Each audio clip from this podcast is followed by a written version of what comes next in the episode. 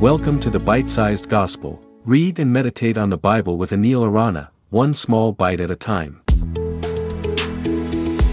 Hello and welcome to the Bite Sized Gospel. Today we will reflect on John 5:18. Listen.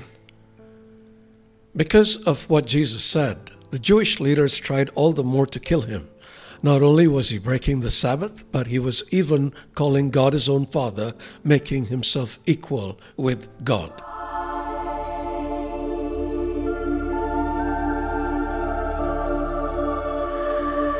Jesus calling God his Father is one of the most profound and revolutionary aspects of his teachings.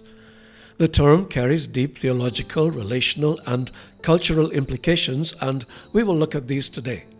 Please don't get intimidated by the jargon, I will keep it simple. First, the theological aspect.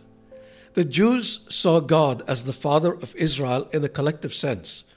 However, Jesus' use of Father in reference to God was personal and intimate.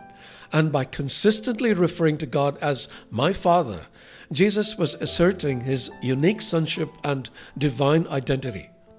This relationship between Jesus the Son and God the Father forms the foundation for the Christian doctrine of the Trinity.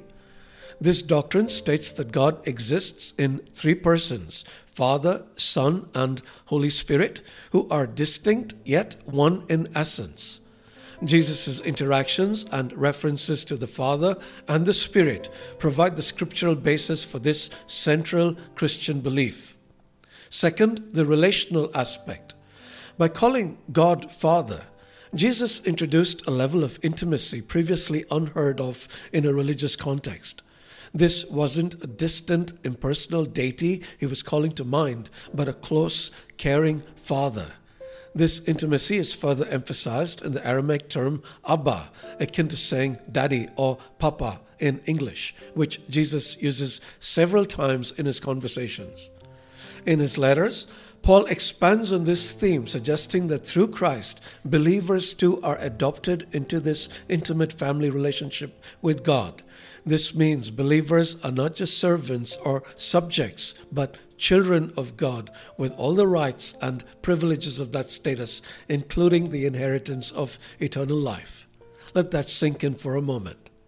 Third, the cultural implications. In the Jewish religious context, Jesus' constant and intimate reference to God as his Father was radical and often considered blasphemous. It challenged the idea of God's transcendence and separateness, which upset his Jewish listeners greatly. Jesus' reference to God as his Father also redefined divine kingship. In many ancient cultures, kings were often seen as sons of God or even gods themselves. However, Jesus' claim to divine sonship was different. He wasn't asserting political power or dominion, but was revealing a relationship based on love, obedience, and sacrifice. All this was so foreign to his Jewish listeners that they doubled down on their efforts to kill him. They eventually did, but only succeeded in fulfilling God's plan of salvation for the world.